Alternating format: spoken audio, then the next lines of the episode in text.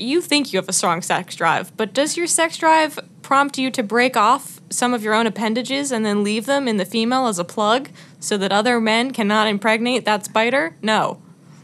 I don't think so, anyway. I, I'm not going to answer that question. I'm not my lawyer here. At Popular Science, we report and write dozens of science and tech stories every week. And while a lot of the fun facts we stumble across make it into our articles, there are lots of other weird facts that we just keep around the office. So we figured why not share those with you? Welcome to the weirdest thing I learned this week from the editors of Popular Science. I am not Rachel Feltman, but I am Sara Chodosh. I'm Stan Horaczek. I'm Anna Brooks. So, our lovely host, Rachel, is on vacation this week, and we are so happy that she's enjoying herself on a beautiful beach somewhere. But we are here recording the podcast in her stead. Here on The Weirdest Thing I Learned This Week, we spin some little science yarns about a weird Wikipedia rabbit hole we went down, or a strange thing we read on Reddit, or something we came across in our reporting. And then we share them with you, and at the end, we vote on them. We have a small battle royale to determine who is the winner, and then you also get to vote on it on Twitter and Facebook because we're very democratic that way. Anna, give us your teas. Okay, so I'm going to keep my uh, tea short and sweet. I will be discussing animals that dispose of their sex organs after and sometimes during sex. Wow. That seems inconsiderate. Well, you don't know what sexy. I mean, I don't need a penis. It's mostly penises. we're talking about. I don't need a penis, so why does anyone else? Okay, Stan, you're up next. Mine is decorate your home with artwork made of human flesh. Hmm. Wow. Okay, so we're just off to a really gross start here. Yeah. Is yours less Um, gross, Sara? Mine is so much less gross. Mine is about um, a 17th century philosopher's riddle and the experiment that answered that riddle in 2011. Ooh. It's spooky, but it's not gross. Wow. I already know facts about animal penises, so I'm I'm more curious about the, uh, putting skin on my wall. Yeah, you can. Of course you are. Because it's fascinating. Who doesn't want at least part of their home covered in human skin? Yeah, that's a question I ask myself daily. Yeah. So in 2016, uh, a father and son team of funeral directors started a company called Save My Ink Forever.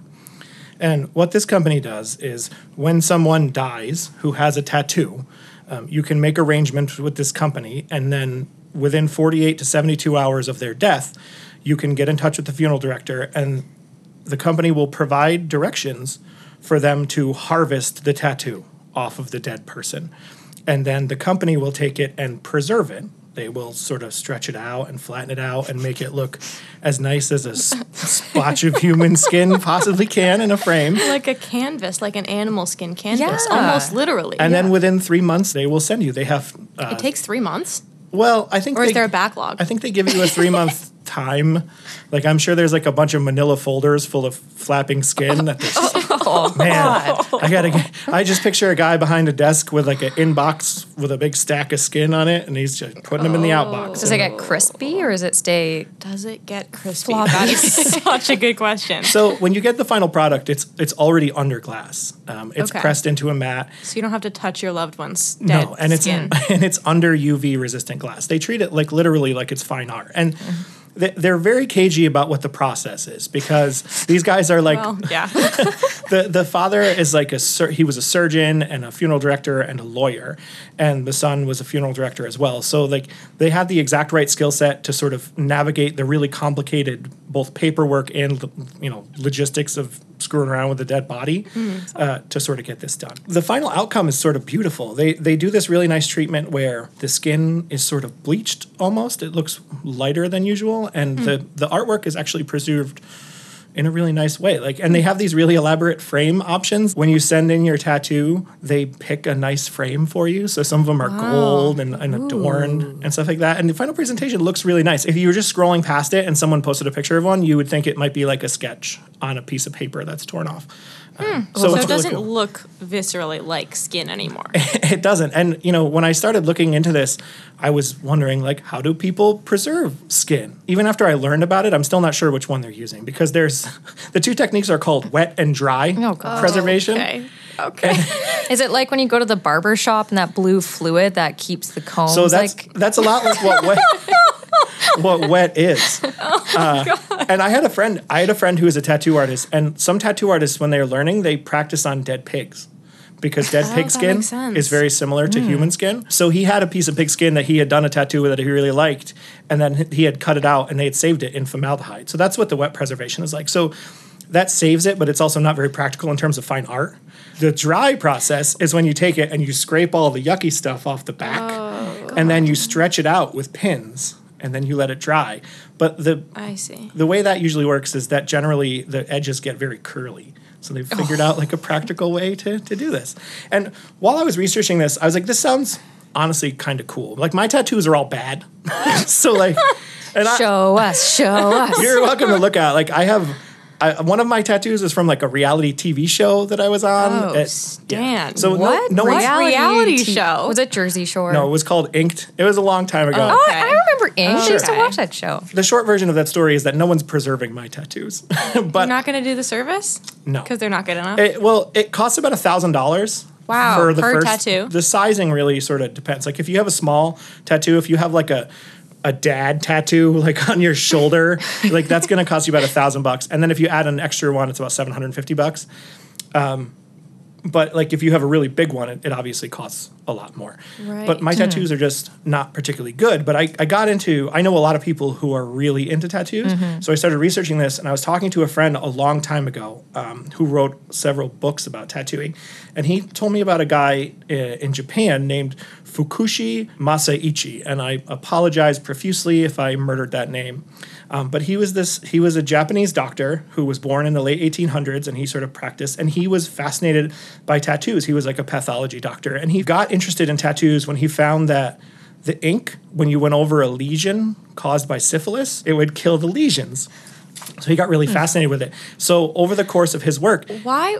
Sorry. Why? Why were people tattooing over syphilitic lesions? I, I don't know.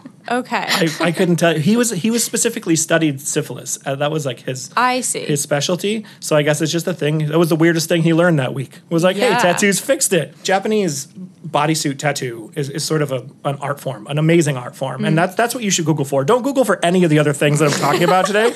just look at a lot of really beautiful Japanese. Tattoos. Unless you want to preserve tattoos your tattoo, in which Yeah. case do Google. he collected skins. So he worked with people who were in the hospital and they had these beautiful tattoos and he wanted to preserve them. So he would help pay for them to finish all their tattoos.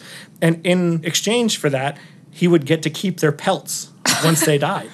So he had this huge collection of full of skins that were literally and you know it sounds crazy but it's true and there are a bunch of other museums that have examples of skin samples of tattoos and you know this guy had it- it- so they reported something like 2000 pelts and partial pelts and 3000 the use photographs of the word pelt pelt is so upsetting. is that what they're really called? I always thought a pelt was like a like a fur. It, it is. I, I mean, it is. It's it's essentially like the like you're skinning a person. So they Yeah. they call them. They could. I would have called it a hide. I've seen them he- referred to yeah, as hides too. okay. Um, pelt so was more upsetting. Congratulations on that word choice. Good. I helped you Yeah. uh, be more upset.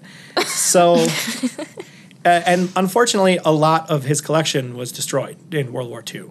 Um, But some of it still persists. Through all these museums, you can go and look at these skins that are tattoos. And I, I think it's a pretty fascinating idea that someone would ever want my skin. Um, the, the one modern example I could find is that model Kate Moss. You know Kate Moss Yeah, is? I know Kate the most photo, one of the most photographed women in the world. She has a tattoo. It's literally a prison style tattoo done with a scalpel and pen ink on her back by a very famous artist named Lucian Freud. And it's two very small sparrows, which is a really common tattoo subject. Hmm.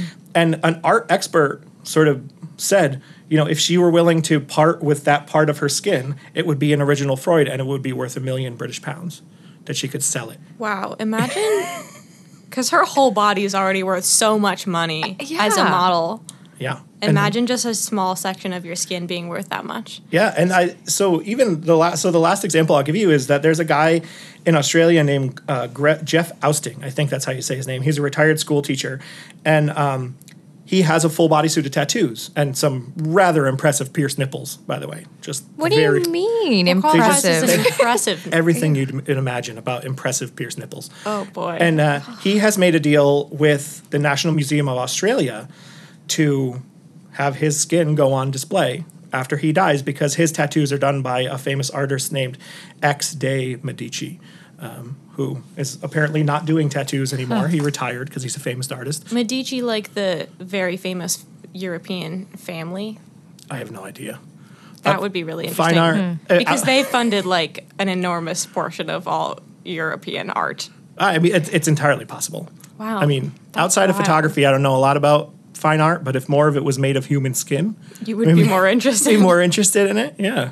Oh, that's crazy. I mean, it is interesting because the, you know, tattoos. There's a tons of cultures historically that have have given all kinds of tattoos. Like a lot of the Pacific Islands have very distinctive, specific patterns of tattooing and traditions around you know when you get it and what exactly you get. I mean, I do. I started out thinking this is gross, and there is still something a little bit gross about flaying a person and displaying their skin forever, but.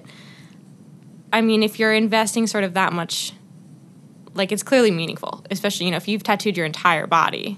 I I do see why you would want to have that live on. One of the tricky things about it is that they only work with good tattoos. I don't know if you guys know anything about like the the the mechanics of tattooing, but it's possible for something called blowout when you do tattoo, and someone that means that someone pushed too hard, uh, or they like pushed at the wrong angle while they were doing it, and the ink will seep lower than it should in the skin, and it sort of clouds. and Interesting. like that that's it happens with you know sometimes it happens in big tattoos it happens with good tattooists too it's like certain parts of the body like your elbow um, Eh, you know any joint that moves a lot it tends to blow out but it doesn't really preserve very well so like they're mm-hmm. they're very clear on the website that you have to have good tattoos It's not. It has to be good. Like they have to judge it artistically to be good. As in, technically, it has to be a good tattoo. yeah i'm an artist right i write and i'm a photographer Yeah. and i think there's a lot of pressure in like okay i want to make this thing for someone who's good i'm taking their portrait i want to be good like i imagine putting myself in the situation where i'm like i'm f- farting around with your dead mom's corpse and i get one chance at it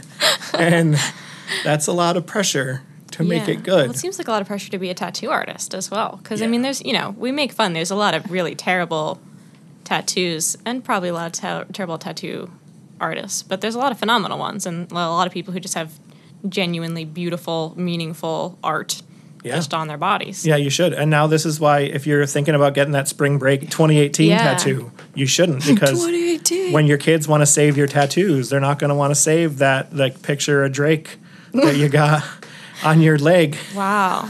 Anna, you have tattoos. Would you save your tattoos? I'm like Stan. I have some real bad tattoos. She has 3 Drake tattoos. I have That's where I three got that Just idea this year. from. Drake tattoos. I have heard from friends that, like, you have a lot of tattoos, that the strategy should not be to get super meaningful tattoos. The strategy is like, because whatever you think is meaningful at, like, you know, 16, you're probably going to think is cringy at 26. Oh yeah. So, like, go for something that you just, like, think is funny. My wife has my name tattooed on her and it's big. It's like worryingly big, Wait, how big? like too big. Like- like if she were here now and you saw it, I'd I'd be like, "Yeah, sorry." Where is it? It's on her back. It's gonna make a great wall hanging one day. Wow. Stan. Is it like is it like across her shoulders like a jersey? Because that should would be though. incredible. I should make it a competition. I'll get hers even bigger. Yeah, that would be amazing because you guys can't see Stan, but he's a big guy. So like, just like him, just like his shoulders are like twice as wide as mine, and so like that would be amazing. You would just look like. It's gonna be a very expensive preservation process. Well, this was wild. Um, I think we're gonna take a, a break so that we can go figure out what my first tattoo is gonna be, and then we'll we'll be right back. Hey pals, looking for super cool popular science merch? We've got you covered at popsci.threadless.com. Pick up t-shirts, notebooks, and mugs with iconic vintage covers and illustrations ripped from the magazine. Plus, check out our podcast store and rep your favorite shows like Last Week in Tech and The Weirdest Thing I Learned This Week. That's popsci.threadless.com. P-O-P-S-C-I dot threadless.com. And we are back. Go buy some threadless shirts. They're great and super soft. I'm going to go next to spread the grossness a little more diffusely throughout this podcast. I'm going to talk about some neuroscience. Our story begins with William Molyneux I don't speak any French, and actually, he wasn't French. It just looks French. He was an Irish philosopher um, who lived in the 17th century, uh, and he proposed a thought experiment that went something like this. I'm paraphrasing. Um, actually, I'm taking Oliver Sacks's paraphrasing. Uh, suppose a man born blind and now adult, and taught by his touch to distinguish between a cube and a sphere, be made to see. Could he now, by his sight, before he touched them, distinguish and tell which was the globe and which the cube? To translate into modern English, if someone who is born blind, you know, knows the difference by touch between a cube and a sphere, and then that person were magically cured of their blindness, would they, without being able to touch the shapes, be able to tell which one is the, the cube and which one is the sphere? Ah. This was a fairly famous thought experiment for a long time. It was they were he was friends. William Molyneux was friends with John Locke, who was a considerably more famous philosopher than he was. And in an essay concerning human understanding, Locke brings up this thought experiment and says he tries to answer it basically with logic uh, by saying he thinks that the answer is no, that someone who's blind won't have any idea what a cube and what a sphere look like in a visual space. This was basically, you know, it was a thought experiment. It was impossible to test because I disagree that this is untestable because I test this every single time I look for a iPhone charger in my backpack and I'm digging around in there. and you don't know what it feels like. Yeah, I'm like, which one is this? Is it a USB? I don't know. And then I pull out a big wad of cables. That's the back. That's the opposite of this thought experiment, though, isn't it? No. Don't those Because all yours feel is the about a seeing Look, person who I'm- doesn't know what things feel like by Oh, look, intuiting what they I got feel a new one. Yeah. So This is the Horaczek thought experiment. Yes, the Horaczek But we've already experiment. answered it. well, Well done. It was a good ride. Wow. Yeah. Well, that was a great five seconds of mystery. Um, this one was impossible to test. Like you could, you know, it's a thought experiment, so you're supposed to think about it. But um, generally, back then and for most of human history, we did not cure blindness. People just went blind, often prematurely. I was sort of looking back to see like how many cases of restored sight there might have been historically. So there was a paper I found from 1971 that basically estimated there were like max 15 cases where people had had their sight somehow restored, um, generally surgically. From total blindness. So I think I didn't look into all 15 case reports, but I think generally it was people who had like cataracts or something like that, like something where maybe they weren't necessarily born blind, but they went blind at a very early age, or they weren't born blind, they were born like just with very severely depleted vision.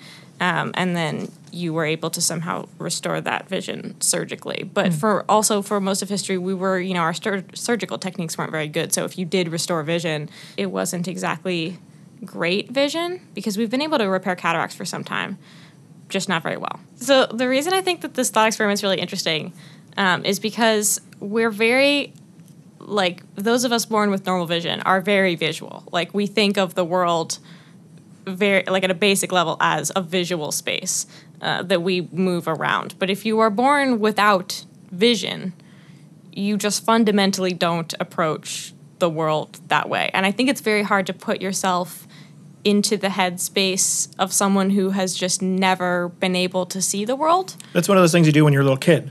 Where you're like, how do you describe the color blue to a person who can't see the color blue and has never seen it before? Yeah. Like, you just can't do it. and I think it, like it's just like I talked to a researcher once who does research with blind subjects who said that there's even uh, like significant problems in studying blind people because all of the tests that we have to sort of understand how brains work so many of them rely on vision like a lot of them ask blind people to like point to something like in order to indicate a direction you point but like a lot of blind people don't point because that's that's not at all a useful thing if you're blind It's, So just- pointless. Oh boy. Sorry. Oh boy. that was beautiful. It's so hard to imagine. Um, and there's for a long time the only way that we could really understand like how vision worked. You, I mean, babies obviously babies have to develop vision. So you spend like the first year of your life as a baby developing normal vision, but it's very hard to interview a baby about what they what they see and what they understand and do they have a sense of like how far away things are. So you do it in animals, and unfortunately, the a lot of the experiments were done on kittens. Oh Um, God. So the so there's this idea in neuroscience of critical periods. I don't know if you guys have heard of critical periods, but the idea is like that there are sort of some things that you that when you're a child, especially when you're a baby before you know probably age two, you sort of learn how to learn things. You acquire all these skills, and you acquire just basic abilities like being able to see, being able to talk. Um, so the most famous one that a lot of people learn about in like intro psych classes is a critical period for language because the very few examples we have like Genie is the famous one who was the little girl who was basically kept by herself in a room by her parents and never spoken to. oh. It was awful. I mean, she was abused in an enormous number of ways, but when she was finally rescued, she couldn't speak and she couldn't ever learn to speak. Like, no one was ever able to give her any facility with language.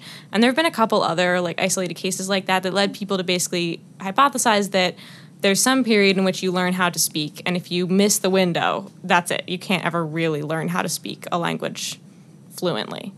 And there's an idea that that same principle is true for vision. If you don't, if you can't see for the first, you know, couple years of your life, and then you had your vision restored, you just wouldn't ever be able to understand the world that way. You would never gain normal vision. So there were experiments like sewing one eye shut Oh. on some kittens to see if they could develop normal sight afterwards. Um, they were bad. They were bad experiments, and you can't interview a cat either, so not super helpful. So, a lot of what we know about restoring sight has come relatively recently when we have been able to restore vision reasonably well in people who had cataracts. There's one group in particular that runs a, a project called Project Prakash, which I'm sure is not the way you say it. Um, It's a Sanskrit word, so really definitely not saying it correctly. um, but it, it restores sight in a lot of like teenagers and young kids in India because there's a widespread cataract problem and it's a reversible problem. So this project has given many, many kids the ability to see for the first time at like age 15. And because of that ability in 2011, this Project Prakash did an experiment to see whether Molyneux's problem was actually like whether the answer was yes or no. So the answer is John Locke was right. If you give a blind person sight and you give them a sphere and a cube and they know what a sphere and a cube feel like, they cannot differentiate them on sight alone. Hmm. Because that's that's fundamentally not how you approach the world. But it is also that people who have their sight restored that late in life, or even after a few years, like, you know, kids who are like eight, there's no like aha moment. The most famous case was described by Oliver Sacks um, and a guy named Virgil, who I'm, I'm guessing is not really named Virgil.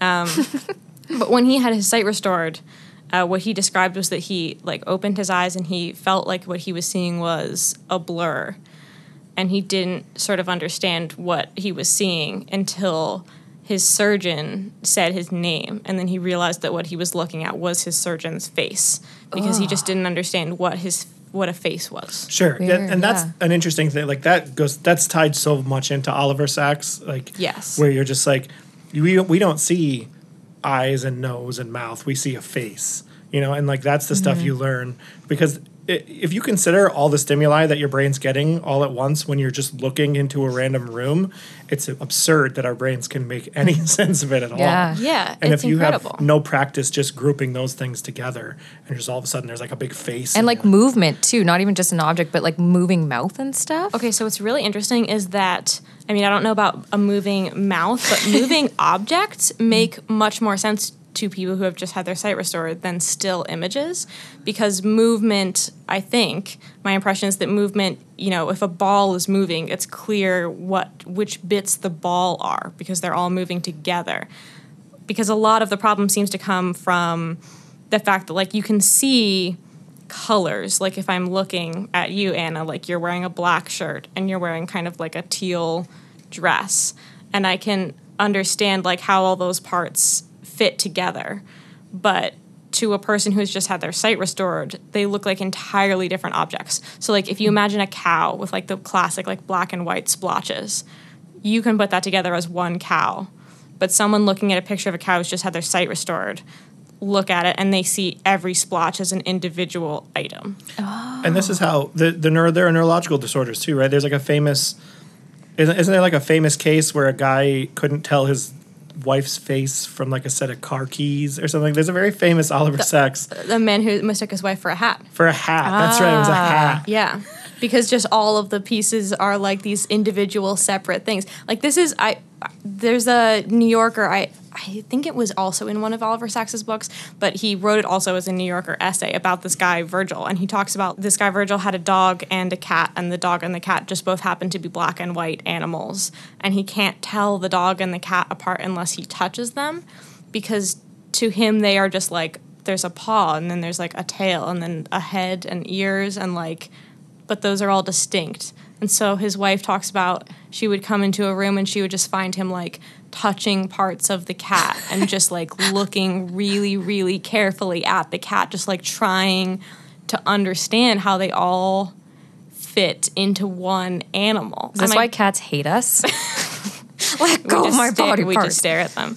I, he would get confused by his own shadow because his shadow seemed like a different object. He was terrible going up and down stairs because, like, if you know, if you look at stairs, like it's ba- it basically looked like a flat image to him. Like Sure. he couldn't project that into to- three dimensions. Like you understand that they go up. He was just like, this Yeah. doesn't look like any three dimensional object. Once you try to take apart how depth perception works and the very complicated parallax angle math that your brain has to do on the fly all the time, it's absurd that we can do it at all. it's wild. Yeah, my wife, she had like a, a thing where she couldn't use one of her eyes and lost a lot of her depth perception uh, for a while. And it's funny because she she had what they call depth memory for a while. So she could remember how far away, like mm-hmm. familiar things she could get. But if you put her in a new place and she only had one eye, she wouldn't have any real memory of how far apart things were. Oh. So it was really hard oh. for her to navigate because she didn't have that actual the brain doing the calculations. So, you know, she could be like, I have a general idea of how big that desk is and how big it's supposed to be, so I can figure out sort of how far away if I am from it. But if you hmm. put her in a room full of random shapes, and what if you put anybody in a room full of random shapes and gave them only one eye, like they'd probably bang into everything because your brain just couldn't figure out the distance anymore.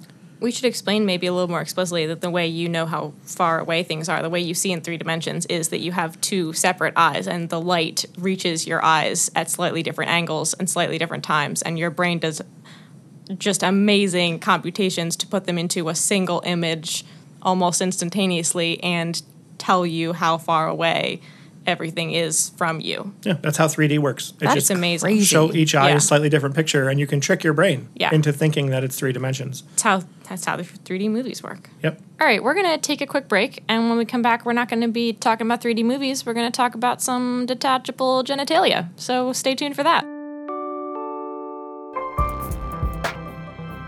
It's really easy to get confused by all of the tech news flying around the internet. On Last Week in Tech, the Popular Science Tech team explains everything and tells you how all of these stories affect your daily life. New episodes post every Monday on Apple Podcasts, Google Play Music, SoundCloud, and pretty much anywhere else you can listen to podcasts. We'll talk to you then.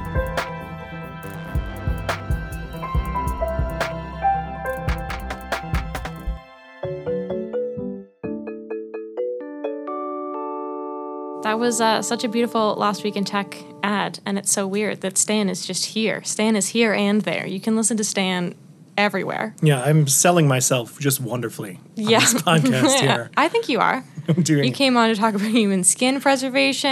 And I mean, I think you fit right in. considerably less human skin talk I on think- Last Week in Tech. well, that's their loss, isn't it? yes. All right, we're going to go to Anna now to talk about some penises. Tell us about the penises, Anna.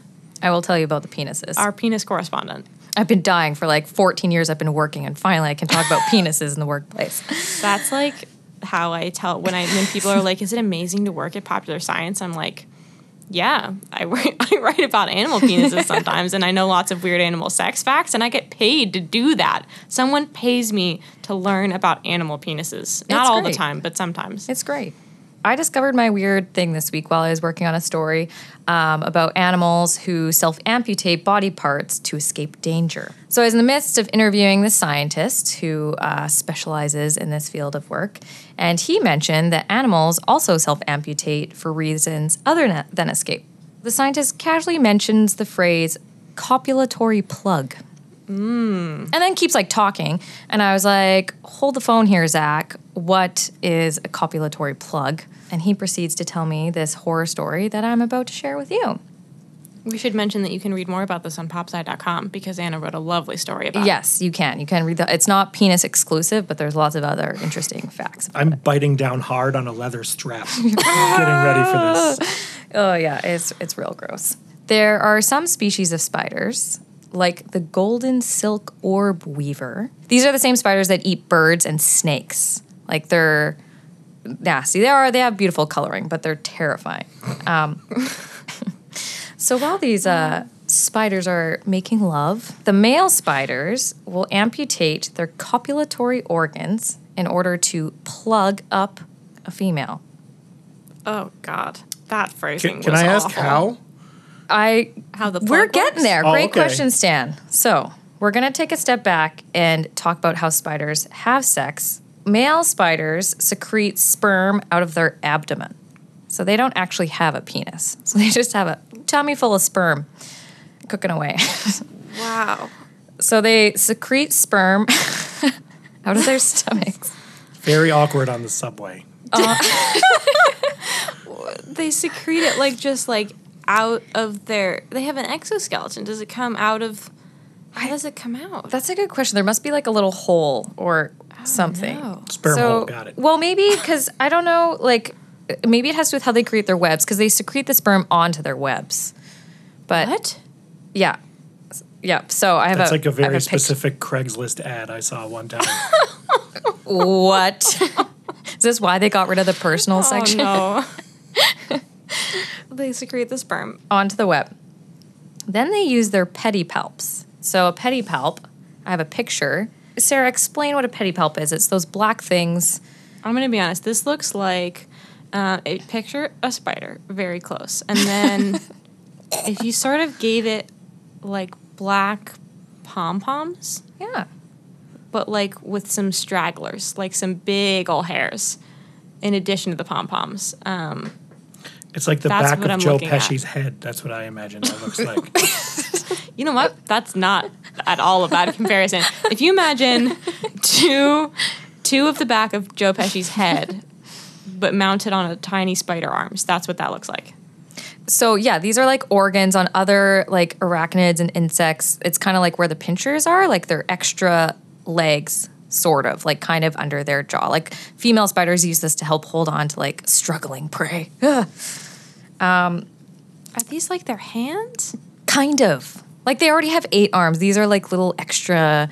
Um, the males use them bonus for reproductive purposes, which I'm going to explain. But I think the females just use them to like maybe Is this hold a female on. spider or a male spider? You know what? I don't know. We're gonna have to flip it upside down and check, but unfortunately. All right. So the pedipalps. Okay, so there's semen all over the spider web, and then the men take their pedipalps and just do a little dunk, get them all coated in semen. Oh no. so they pick up the sperm and then they put their pedipalps into a female's epigynum, which I thought was pronounced epigynum. like Well, yeah. it's not not correct. Um, so he puts those in the uh, spider's equivalent of a vagina, and then he just snaps them off. Some of them, though, some of them, their pedipalps don't break off, and they use uh, like once the second pedi pedi. I don't know what the singular version of it, but once they're both in, sometimes the spider spontaneously dies, so its entire body is used as a plug. I I have no words. and this is so that the words? other spiders can't come along and like impregnate the female. Yes, that's that's a reason. Keep sperm in, keep other males out. And this is a bit of a side note because it's not a penis, but spiders' penises aren't the only body parts they'll give up during um, lovemaking. Um, some scientists studied spiders that will actually self amputate a leg and present it to the female as a nuptial gift.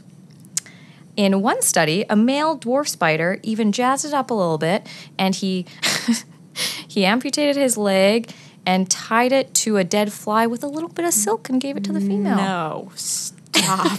And she ate what? it. Are there non-penis ones? That like Wait, are there do you mean? non-penis animals that break other stuff off? Like Yeah. give me give me a palate cleanser. Like give me a what's that crab? Oh, that crab that broke off its that that video where Yeah, it breaks that's like off one of my its favorite claw gifts. or whatever. Yeah. Yeah.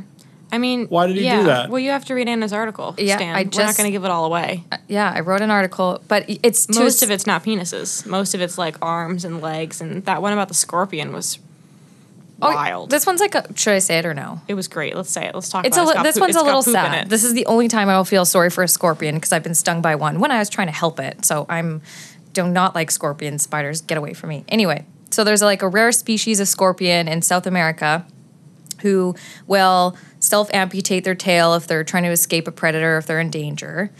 But the thing with scorpions is their anuses are in their tails. So if their tail falls off, they can never poop again. and they die from the buildup of the poop. Really? Yeah. I thought it would just sort of flop off, like and it would just flop out. the wound heals so quickly, like these animals that autotomize, which is the scientific term for self amputation, the injury heals super quick. So it heals up. And th- there was like a super close up picture of a, uh scorpion abdomen, and it was like f- full of white goop. And it was just getting, it was just swelling and swelling. And I assume like they would crack, or I don't know what happens, but they Yeah. die. There's a section in a Chuck Palahniuk book that's a lot like this that I can't recommend. I, I gotta say I like the scorpion one a lot because it's the most spiteful thing I've ever heard of. I will- Where it's like the predator is like, I got you. I'm gonna eat now. We're gonna I'm gonna fulfill my evolutionary like mandate and I'm gonna eat and survive. And the scorpion's like, no, here's my poison thing, and then runs away and dies somewhere else out of spite. Full of poop. Yeah. Full of like this is killing me, but you don't get to have lunch, so I win. Well, the tail keeps moving and like tries to sting after it's off. It will keep moving, so it might even end Truly up like getting a revenge. That yeah. is- that is a very s- sassy scorpion. Don't I don't like eat it. scorpions. It's just not a good idea. But gonna enjoy your poison stings. I'm go over here and explode to death. God. Sorry, you're It takes hungry. like it takes up to eight months for them to die too, because Oh. they can still reproduce. So they can like have sex, and then just for up to eight months are just slowly building up with excrement. Oh my God. What a way to go. wow. Imagine. that honestly doesn't even sound like the most violent animal sex, though. Do you guys know anything about duck reproduction? no. Um, all pretty much all of duck sex is like violent violent we we would call it rape if probably evolutionarily in order to sort of be able like be more in control of which male mates with them the female ducks have evolved these like very complicated vaginas so they have like little like dead ends and like loops and spirals and all to like make it harder for a male to mate with them and like actually or to make it harder to actually impregnate them.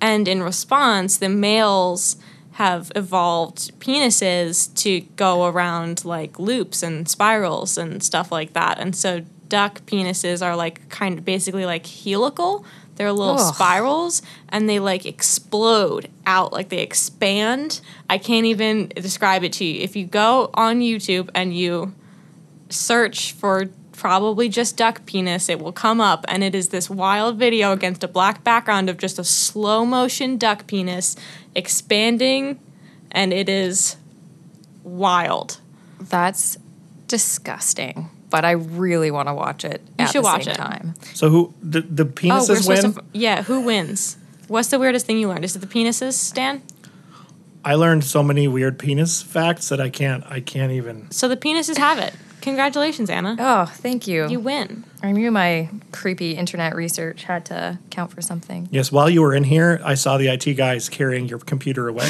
in a hazmat bag. it's confiscated now. All right. Well, thank you both for being here on this very weird episode of Weirdest Thing. Ah, thanks for having us. It was lovely. The Weirdest Thing I Learned This Week is a popular science podcast. Subscribe on Apple Podcasts, Google Play Music, SoundCloud, or wherever you're listening now. And if you like the show, please rate and review us on iTunes. It helps other weirdos find the show. You can buy our merch, including the Weirdest Thing I Learned This Week t shirts, tote bags, and mugs at popsci.threadless.com. Our theme music was produced by Billy Cadden. Our editor is Jason Lederman. And if you have questions, suggestions, or weird stories to share, tweet us at weirdest underscore thing. Thanks for listening, weirdos.